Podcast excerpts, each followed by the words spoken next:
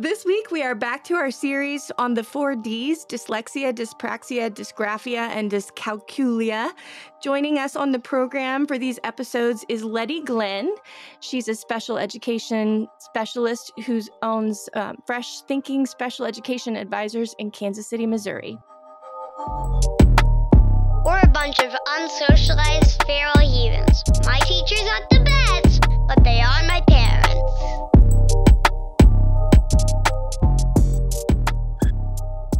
So, Leddy, how are you doing today? Doing fantastic. I'm excited to be here. Good. We're so glad you're back.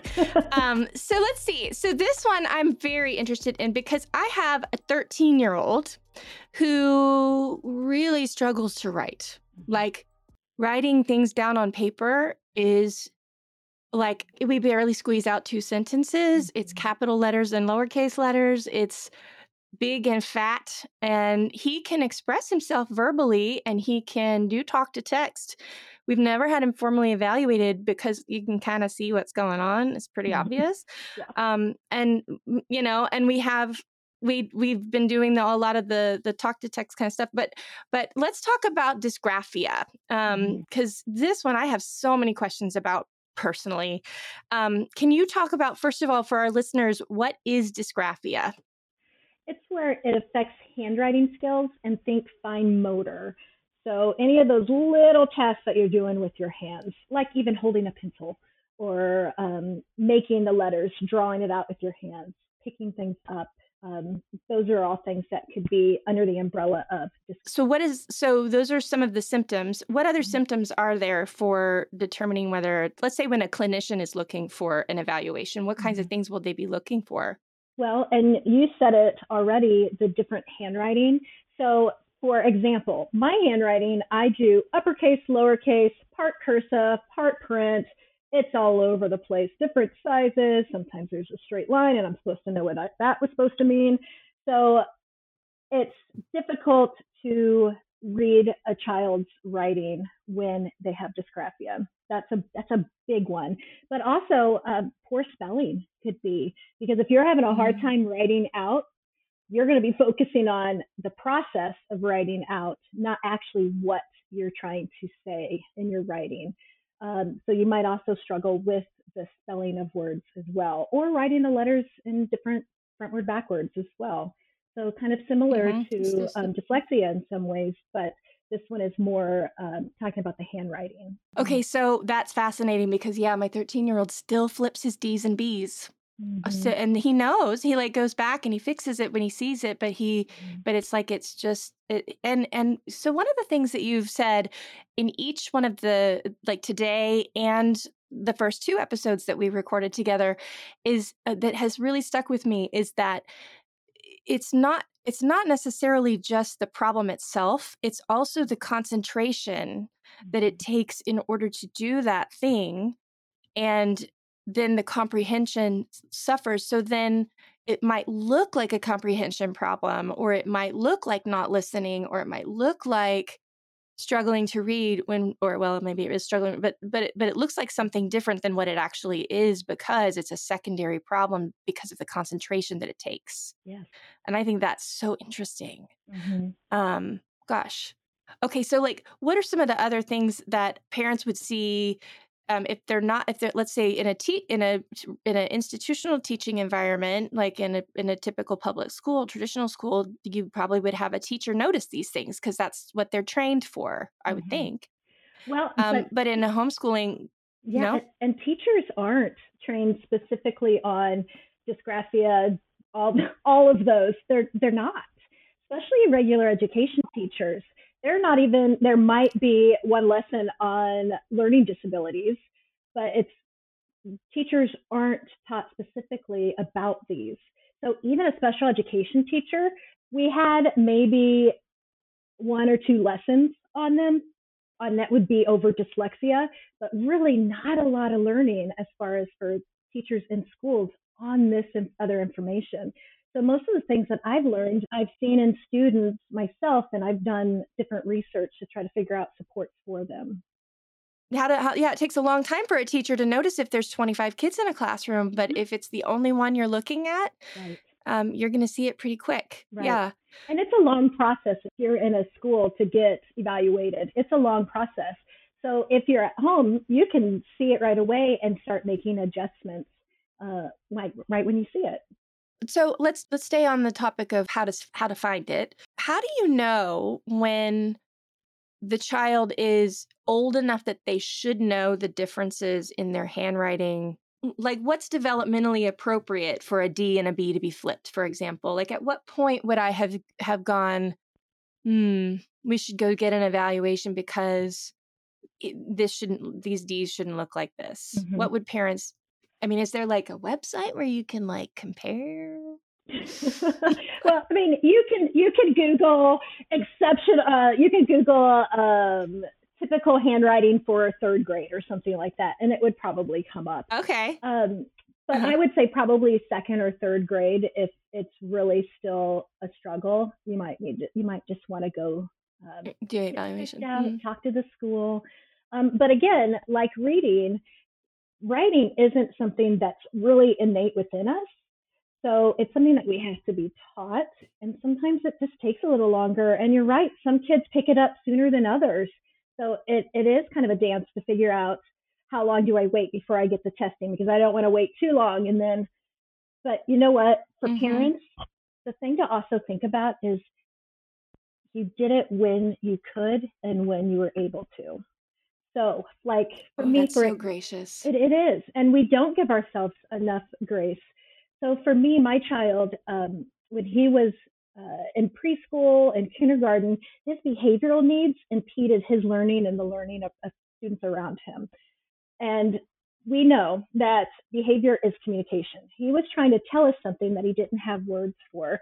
And in a typical school, you're going to deal just with the behaviors and we're not going to get to the root of what's causing the behavior. So that's another good thing about uh, educating your child at home is because you can see and you can really think about why is my child behaving in this way?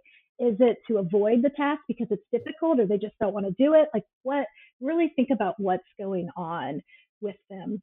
Yeah, I mean, I I can imagine. Like, I know, I know that. Like, I've had, I I don't diagnose ODD. I just, as a on principle, I just don't. ODD is oppositional defiant disorder. I just won't diagnose that um, as a clinician.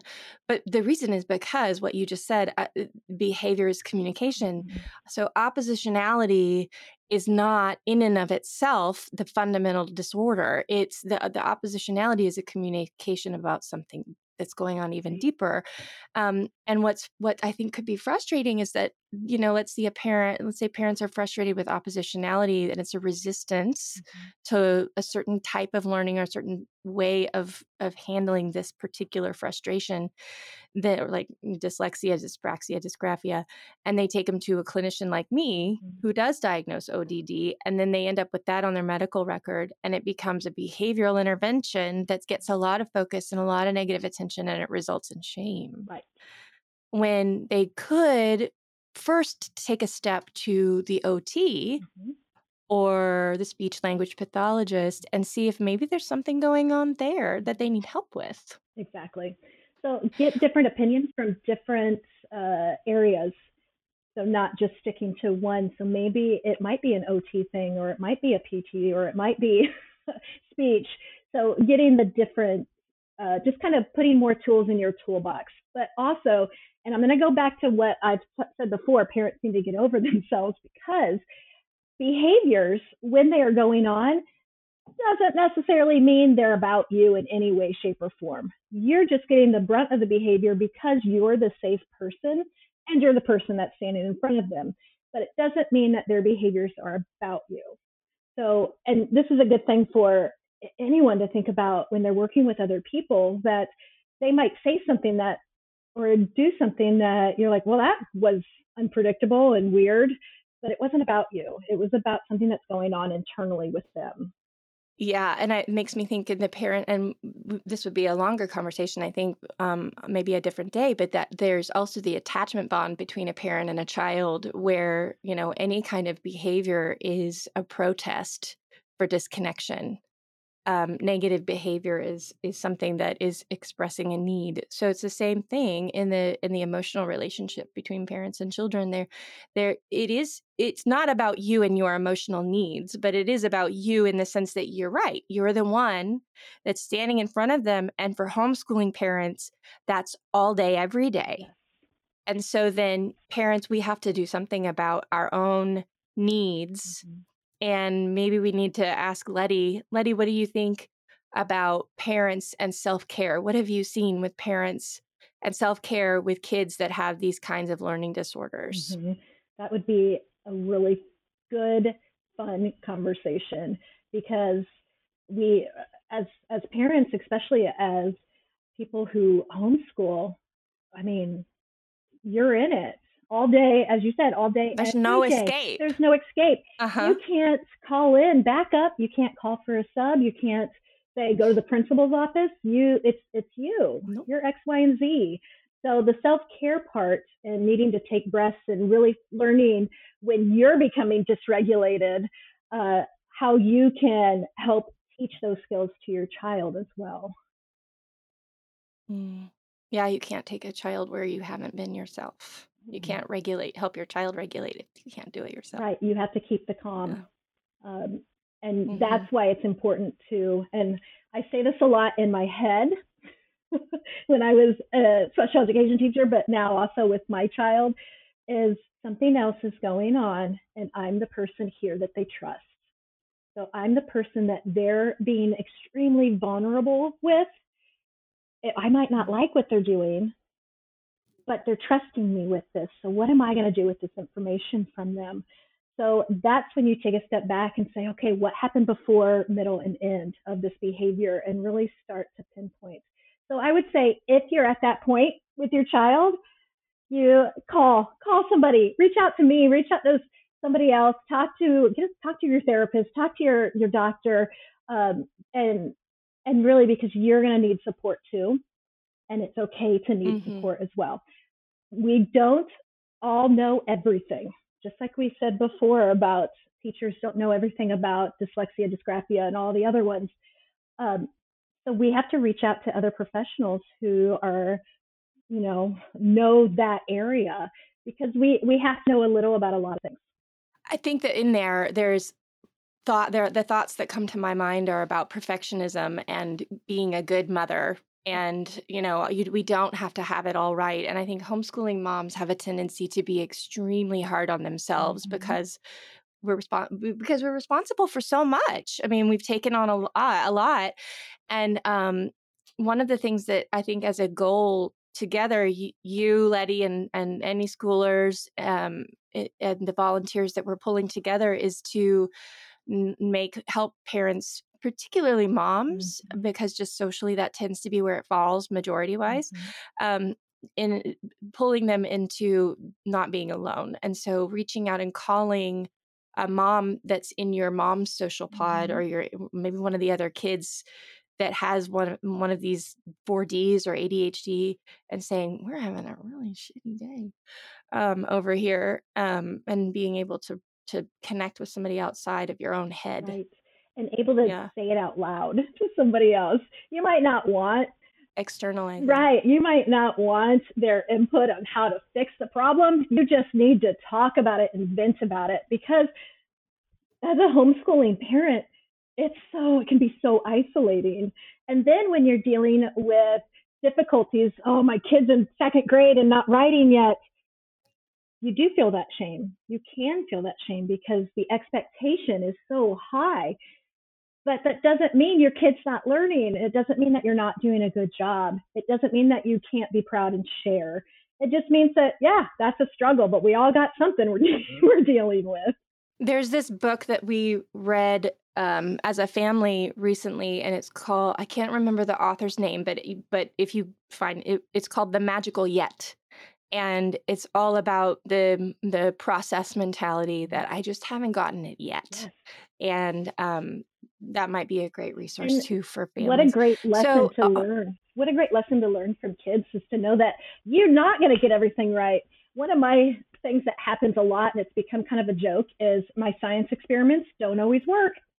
That's okay because you know what? That in itself is a science experiment. Why didn't it work? you know, and not only that, but you're going to have, I mean, just in inventions and science and all of this, you're going to have so many failed attempts before you have the one that is actually the one you're getting. Think of the light bulb. How many light bulbs failed before it actually gave, gave light, right? So it, it's a good lesson mm-hmm. to learn of, yeah, it's not going to be perfect every time. And just because it's not perfect doesn't mean you didn't learn anything, that you're still taking steps forward. Okay, so let's get back to dyspraxia. um, or dysgraphia, sorry. dysgraphia, sorry. Dysgraphia. Um, let's get back to dyspra- mm-hmm. dysgraphia. So I, I, had a question bubble up in my mind that I wanted to ask you because when you were talking about it, mo- it's it, you know, dyspraxia is gross motor, mm-hmm. dysgraphia is more fine motor, and I know graph means right, mm-hmm. but if I have a if I have a writer that's reluctant and does all the things, all the symptoms, I mean, it's just clear as as heck, mm-hmm. but he can do really detailed Lego work. And he can and he can he can do things with duct tape that are um like really tiny fine lines. I mean, is does that is that mean that he's not dysgraphic because he can do the fine motor stuff? Is it more of like a no, no, no? and you're you're shaking your head. necessarily, because let's say somebody who who has trouble with dysgraphia, they just because they can't do that one thing doesn't mean they can't write a story. So our brains, all of our brains are wired differently. And I I I always use the spectrum because dyslexia, dysgraphia, it's all neurological differences.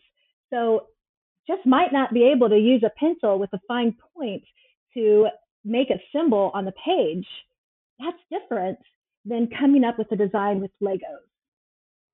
Does that make sense? Mm-hmm. How it, it's it's using yeah. a, a little bit different of your body movement as well as your your brain function because you're not yeah okay so like he, like legos are more spatial right. and mm-hmm. i guess writing is kind of two-dimensional mm-hmm.